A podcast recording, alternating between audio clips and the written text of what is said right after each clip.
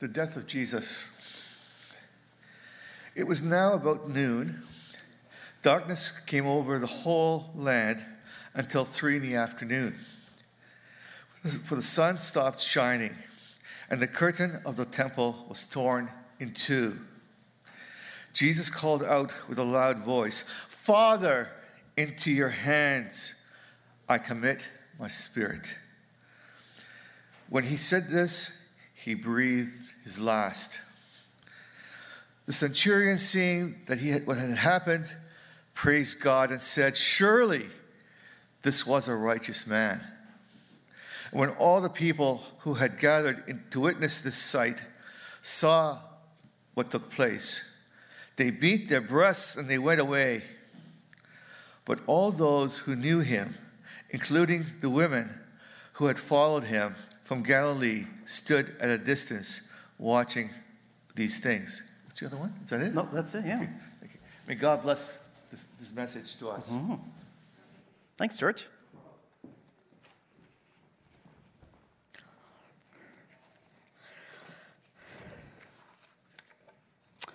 These uh, palms are a funny thing, especially if you haven't been to a church that has them.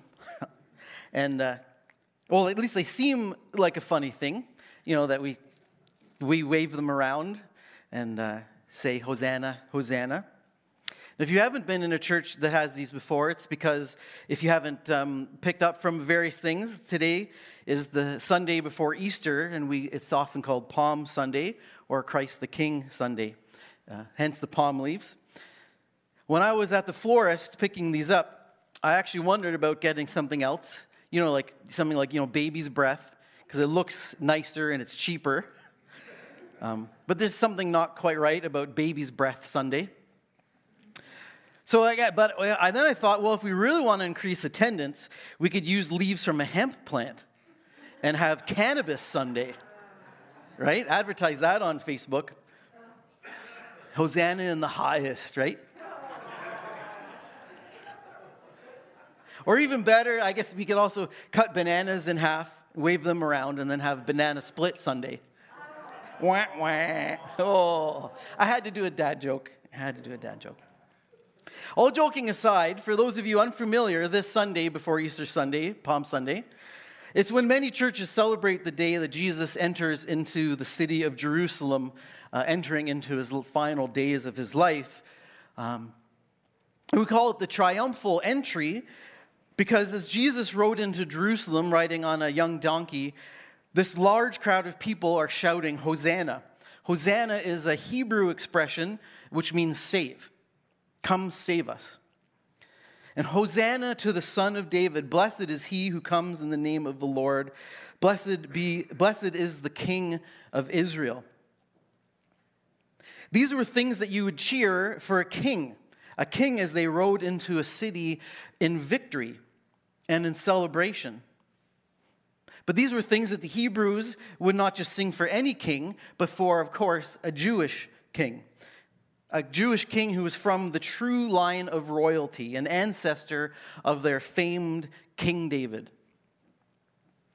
So these were cheers of triumph for a triumphant king.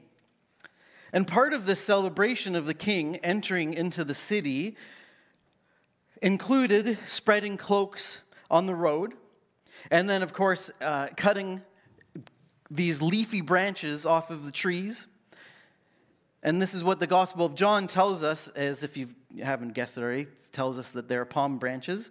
The other Gospel writers don't tell us what kind of tree it's from. But of course, by the time that John wrote his Gospel, palm branches were actually well established as a symbol for Judea.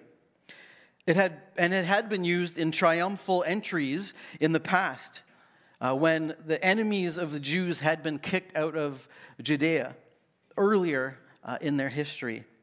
And so here we see in this story of Jesus entering into Jerusalem, the crowds using these palm branches to celebrate a coming king, an ancestor of David, entering into Jerusalem to bring what the Jews expected of, right? What they expected from a long hoped for Messiah. Messiah is a word for anointed king.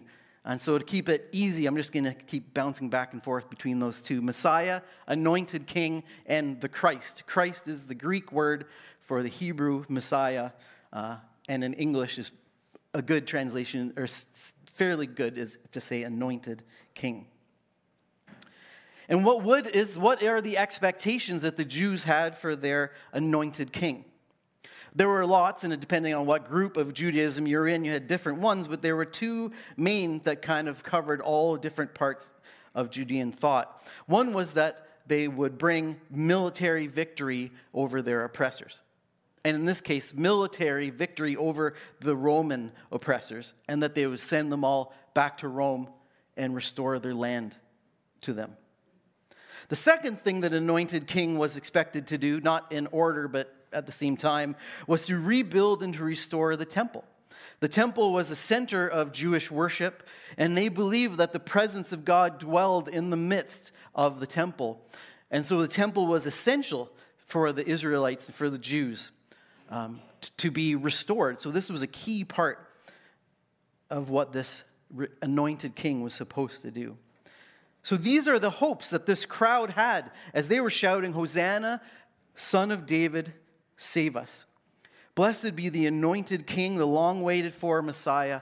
Hosanna, come, set our people free in military victory, and restore the center of worship in the temple, that the glory of God may return and restore glory to Israel. All of this is wrapped up in these few phrases of, of cheering. These are the hopes they would have had for their, their hopes and expectations they had for the Messiah, their anointed king. But then, as we know, flash forward a couple days to Good Friday, and we see the same man hanging on a cross. He is not defeating, but he is being defeated by the Romans. He's dying at the hands of those who were oppressing the Jews, dying the death of a failed revolutionary leader. As George read, it was about noon. Darkness came over the whole land until three. The sun stopped shining, and the curtain of the temple was torn in two. Jesus calls out with a loud voice, Father, into your hands I commit my spirit. When he says this, when he had said this, he breathed his last. This is the epitome of what a failed revolution looks like. This is the epitome of failure in the eyes of the Jews from what they were hoping for on Palm Sunday. Their expectation of a promised king were far from fulfilled in this man who dies on the cross. Jesus did not fulfill their expectations of the Messiah to come in military victory and ushering in God's justice, justice through the defeat of the removal of their oppressors. Instead, he died at their hands. And the expectation that the Messiah was going to restore or to rebuild the temple Instead, in Jesus' ministry, he talked about tearing it down and leaving it in rubble. What's even more is here at this moment of his at the moment of his death, this very important religious symbol in the temple, a large curtain was torn in two. Now we could spend a whole Sunday talking about the significance of the curtain. Um, and I really wanted to squeeze this stuff in here, but we just we'll go there another time. But for now, it's enough to point out that an important part of the Jewish temple worship in the curtain was destroyed. It was a significant piece for them. And Jesus, it was destroyed. This was a clear sign of Jesus' failure to fulfill what was expected of the Messiah. Instead of restoring the temple, Jesus wrecked it. And lastly, there was one more expectation that the Jews had for their Messiah that is important to note. And it's actually more of something that they didn't expect. As Christians, as people who know about Jesus and who believe in Jesus, we believe Jesus is the Christ, uh, the Messiah, the anointed king. We believe that part of that is his divinity, right? He is God. He's fully God and fully human. But for the first century Jews, there wasn't an expectation that the Messiah was going to be divine. We think that's just obvious part of it. But when we read the Old Testament, anytime it talks about the Messiah as anointed king, there is no assumption that this king will be divine, will be God. That is something that Jesus, again, changed the expectations of the Jews. The expectation was the Messiah would be an ancestor of King David, so therefore one of David's sons. And so when Jesus, uh, whether you, Jesus was, of course, the son of a son or child of David line, whether you follow the lineage through his mother, Mary, or through his father, Joseph. And we actually see Jesus challenge this assumption, expectation of the Jews earlier in the Gospel of Luke when he asks the religious leaders, Why is it said that the Messiah is the son of David? They ask, he asks them this, and they don't have an answer. And so Jesus quotes a psalm in which the author, King David, calls the Messiah Lord. So the King David is calling the Messiah Lord. So Jesus asks the question if David calls him Lord, how can he be his son? He says, You would never call your son Lord, you would only call the Lord Lord. And so, by Jesus' logic, he's saying that even though it's expected the Messiah will be a son of David, because the Messiah is David's Lord, he can't just be a son, but he's also the Lord. The Messiah, therefore, is actually God. So, when we talk about uh, um, the expectations of the Jews. And, and, and we can look at the Old Testament and wonder how, how do those in the Jewish faith not see Jesus everywhere? It's because to them, Jesus isn't in there. That's not part of their expectation.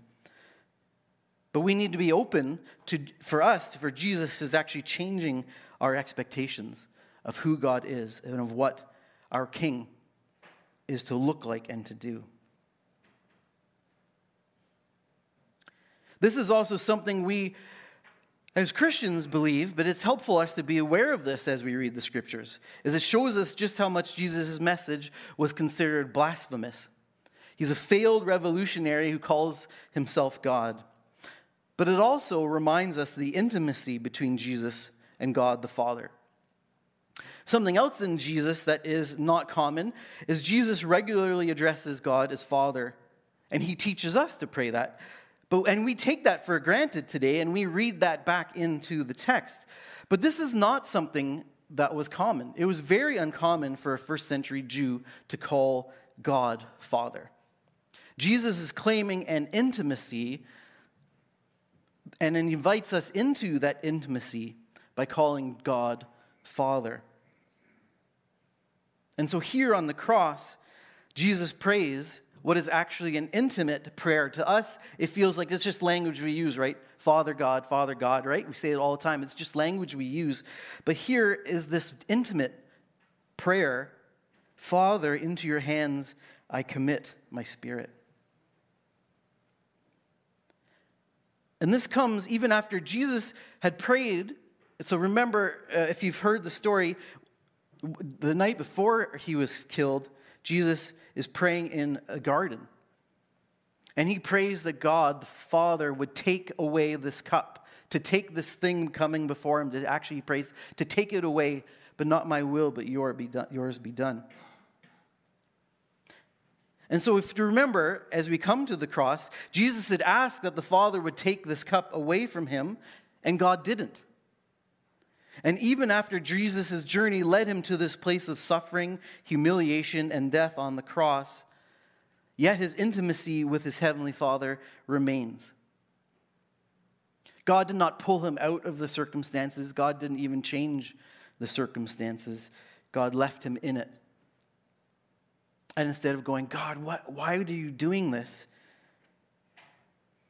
He still has this intimate trust and prayer and giving the wholeness of himself to God. Into your hands I commit my spirit.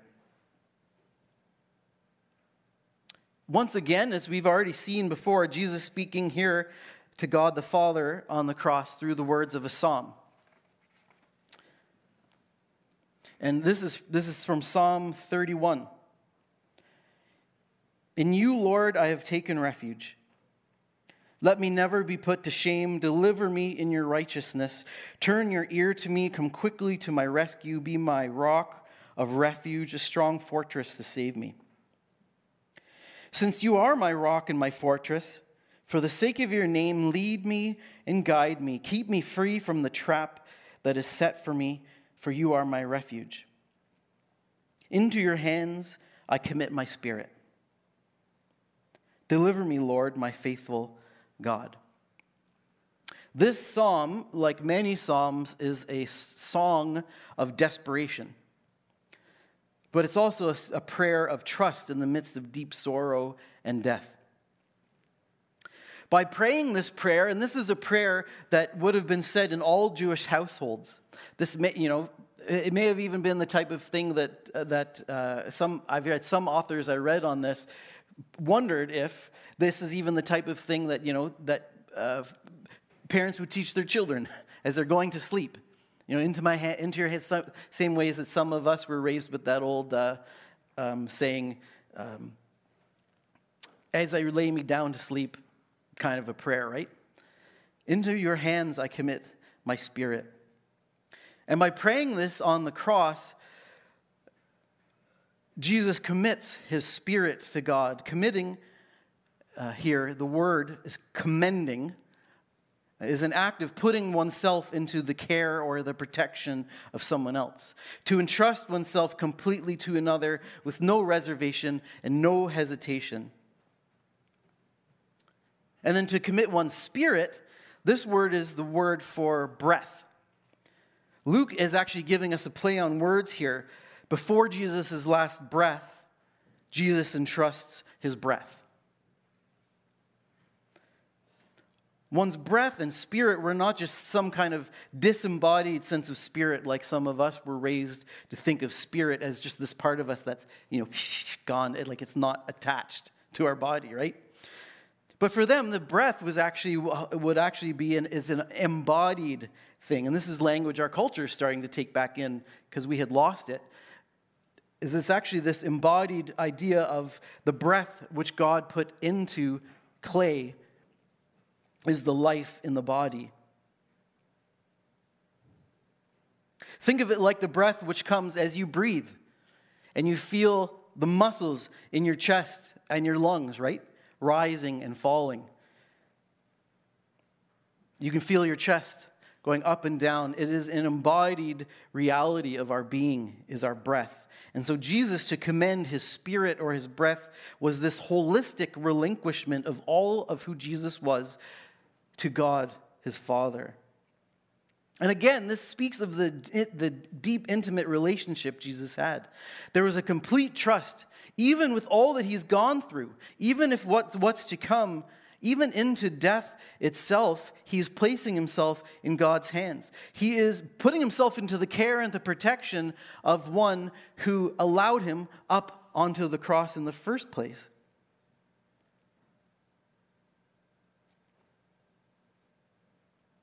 He is, yet he is in God's hand and he does it with no reservation or hesitation. This kind of entrusting, of submitting, of relinquishing of self speaks both uh, of the one entrusting themselves, but also of the one to whom they are entrusting. So, in order to trust, so for us, in order to entrust yourself to someone, you need to be willing to take that leap of faith that they are trustworthy in the first place, right? By putting your life into their hands, that they care for you and not cause you harm, that they will not neglect you or reject you, that they will neither slowly drift away nor quickly abandon you. But too many of us have been wounded by others in whom we've put our trust. Whether it be family or friends, spouses, governments, institutions, or churches. And when this happens, many of us will blame ourselves. We blame ourselves for entrusting ourselves into the wrong hands. And I just want to pause to say if you have felt that way, I want to assure you that it is not your fault. The person you, who trusts another is not to blame for trusting. The harmed is never the one to blame for the harm. It is the person who is untrustworthy and his wounding is at fault. And so, if that is something that you carry, I encourage you to bring it to God and to seek um, to find the freedom uh, of blame that is not yours to carry. The to whom we entrust ourselves is very important. And with humans, of course, we can never really sure, right? There's always risk.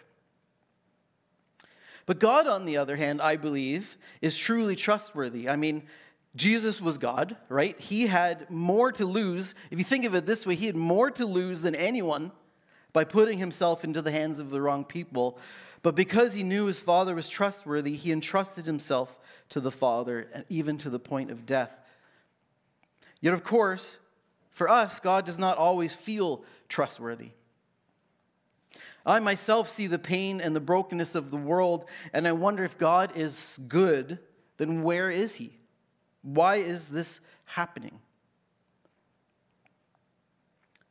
This is why I think it's important, and this is my wife's words it's important that our vision of God matters.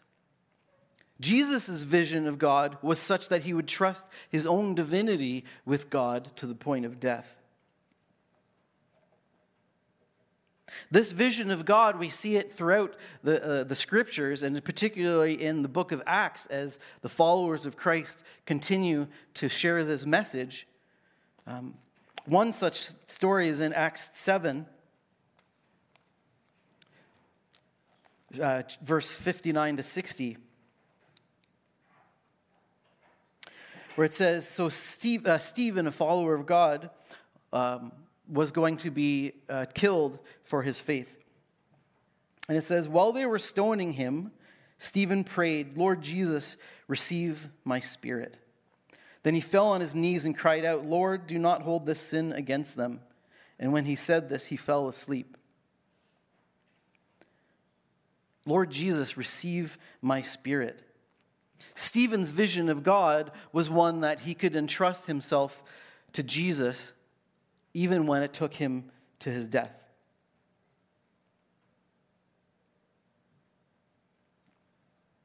And it's pretty cool, too, also to see that G- G- Stephen is praying almost the exact same prayer as Jesus did, except in this case, he's praying it to Jesus uh, instead of to God the Father. A lifelong challenge for all of us who seek to know God is to continually be open to have our vision of God expanded, have it matured and grown. If you think that you've figured God out, if we think we figured God out, if I think I've figured God out, I'm infinitely wrong. Because God is infinitely more than everything that I understand about God. In the same way that the Jews had all of these expectations around what the Messiah would be, to, be like, we too often have expectations and assumptions about God, and that Jesus challenges us in these assumptions. Jesus did not meet the expectations of Messiah, an anointed king, a victorious king, a temple restorer. In fact, he has done the exact opposite on a lot of these things, yet scriptures tell us he is truly the king. In the same way, he does not meet our expectations when our expectations are different than who God is. Our expectations that if we put ourselves in Jesus' hands, that then therefore everything should just go happy and smoothly. That if we entrust ourselves to God fully, our finances will increase, our lifespan will lengthen. Thomas Green, a Society of Jesus, which, uh, which are the Jesuits, he has a really great quote speaking about Jesus' prayer in the garden. He says this Jesus teaches us to say, Thy will be done. If we are honest with ourselves, we know that most of the time what we really say is, My will be, my will be thine, O Lord. Which in not oldie English, my, my will be yours, right? Where oftentimes we ask that God's, that the, the will we have would be the same as God's. That is, we make up our minds about what is really best a job, health, security, love, and then we beg the Lord to bring about what we want. Prayer as a means to accomplish our ends is indeed of very limited relevance. God, being God, simply cannot be manipulated to our ends. My will be yours, O God. If our vision of God is simply like a vending machine where we put in our prayer and push the button, and out comes what we ordered, If this is our view of God, then Jesus of the cross makes no sense. It is a humiliation. And Jesus was wrong to entrust himself into the hands of God.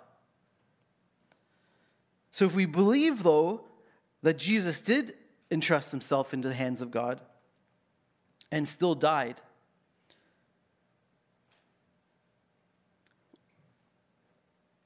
we have to wonder was Jesus wrong to entrust himself? But perhaps it is not he who was wrong, but the crowds at the triumphal entry who want to force a kingdom upon the other nations. Who is wrong? Perhaps it is our expectations that are wrong. Our expectations that a Christian, a Christian nation will be more just and more loving. Our expectations that our schools would be better if there were prayer in them. Our expectations that if I just pray hard enough, if I pray long enough, if I do it right, then my wealth is going to increase. All of my problems will go away. But in trusting, but what but if Jesus is not wrong, what what if Jesus is not wrong, then Jesus does show us the way. And what is the way? I think it is that God is trustworthy no matter what it seems like, even if it leads us to death. That even when things happen which go against our own will, God is still worthy of our surrender. God is still worthy of our letting go of our controlling grip. He's worthy of our releasing and relaxing ourselves into the trustworthy arms of God. Entrusting our breath into the hands of God isn't to say, if I pray, my pain will just go away. I won't have any pain or financial trouble despair. We live somewhere between trusting God to take care of us and provide for us, which God calls us to have faith in. We, we live, sorry, we live in this space of trusting God to take care of us and provide for us and to be faithful but not that God would be our errand boy, boy who just does whatever we want and whenever we want it. It is trusting God's goodness and provision even when we feel like we have been hung out to die. Perhaps not removing us from the situation, but to be working in us and in others. To be trusting God, to be working to redeem situations that are not born of God's manipulating everything to cause these terrible things to happen but situations that are actually born of the world's brokenness and pain into which God longs to bring hope, healing, and redemption. So, what are the areas in your life where it is hard to say, Not my will, Lord, but yours be done? Where is it hard to let go and entrust something to God? For me, it's my children. I didn't even have to really think and pray about that one especially in the midst of hard times when they are hurting or disappointment, disappointed or in pain. All I want to do is fix everything for them, just to take them out of their pain. And I get so overwhelmed by their pain, I can't even fathom how God might be in the midst of it, working to redeem something, working to heal something, because I'm so caught up in it and I'm holding so tightly to them. And I miss the gift of pausing of taking a breath and praying, Father, into your hands I entrust my kids. I miss the opportunity to have my expectations of God change from an errand boy to a king who would die for me, who would die for my children, who would die for our world and for the cosmos. Who or what is it that you have a hard time entrusting God with. As part of our responding time, we're going to sing a hymn, It Is Well With My Soul. But saying it is well with my soul, or loving Father God, I entrust myself into your hands, this is not the same thing as saying it is well, this is good, right? It is not the same, same thing as saying it's all okay when things are terrible. In the face of evil and pain and death and oppression, of kids being murdered in schools and here in Toronto being murdered on the subway, prejudice and racism, we don't say and we shouldn't say it's all okay or that it'll just all work out for good. The Bible doesn't do that, especially in the Psalms, especially in the psalm that Jesus quoted on the cross. The Bible gives us language to express the reality of our situation with the reality in our hearts. Where things are terrible, call them terrible. When God seems silent, cry out in anguish. Not to be crass, but when things suck, the Bible calls us to call them suck. Right? This sucks. It sucks that kids are being shot in schools. It sucks that women are being oppressed in Afghanistan and Iran. These things suck. For us to just say, oh, it'll be okay, right? That's not what the Bible tells us to be honest. It gives us language to say, This sucks, but you are with me, and I entrust myself to you. This sucks, but you are in the world, and I'm going to have a step of faith that you are working, even if things don't turn out the way that I want, that the world want, that justice would want, or think that they should. It is also to say, I trust you to be working even when by all appearances I don't see it. Just like Jesus hanging on the cross, by all appearances, was the failure of a loving God, yet we know it was the greatest moment of glory for a loving God. It is hope that there is something beyond these last gasps of air, of the pain and the oppression that God is neither causing nor indifferent to, but that God is actually working to redeem and bring goodness into. It is a hope, and I believe that it is a sure hope that there is no place better to surrender our lives than to the God to whom Jesus prayed while hanging on a cross with his very dying breath Father, into your hands I entrust my spirit. This is not easy, and while we are completely dependent on the work of the Holy Spirit in us to say this prayer and to have this hope, um, I'd like to offer one possible prayer that at least I personally have found helpful in me uh, opening my hands and releasing my grip into God's hands. And it is simply a simple prayer called a breath prayer, which we've done many times here at Spring, using these words Father, into your hands I entrust my spirit. A breath prayer is simply the idea of, of uh, having a short prayer, that, a short phrase that we repeat over and over. It's not to put yourself in some sort of trance, but it's simply to help us to focus uh, and keep our minds singularly focused on God.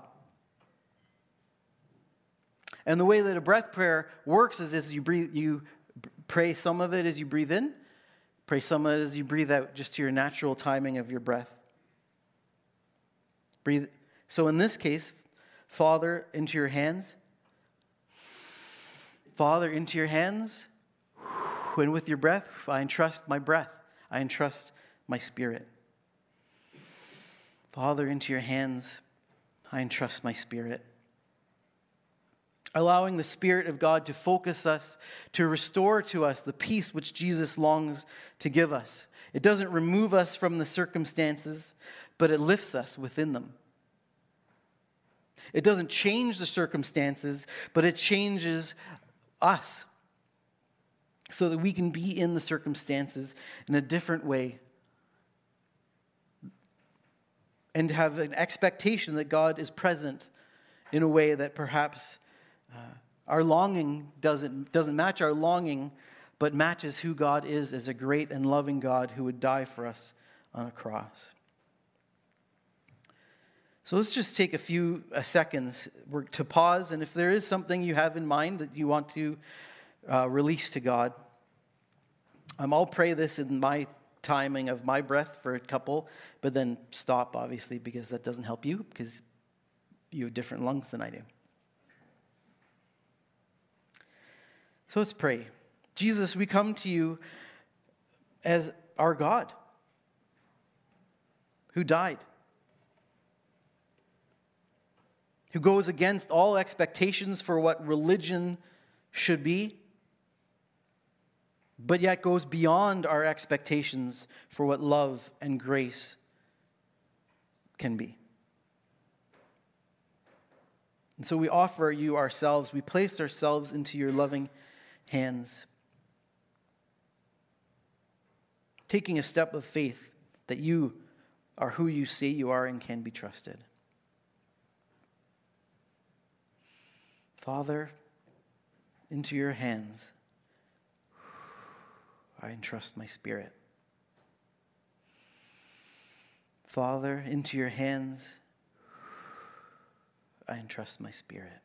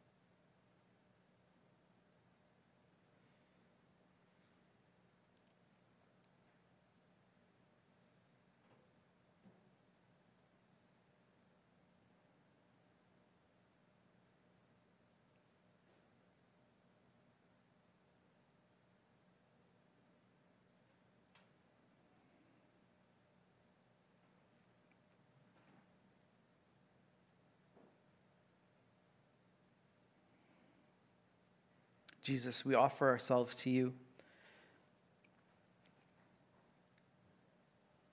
Thank you for your Spirit's presence within us and amongst us and between us. Help us to live in surrender, placing ourselves into your sure and trustworthy hands. Amen.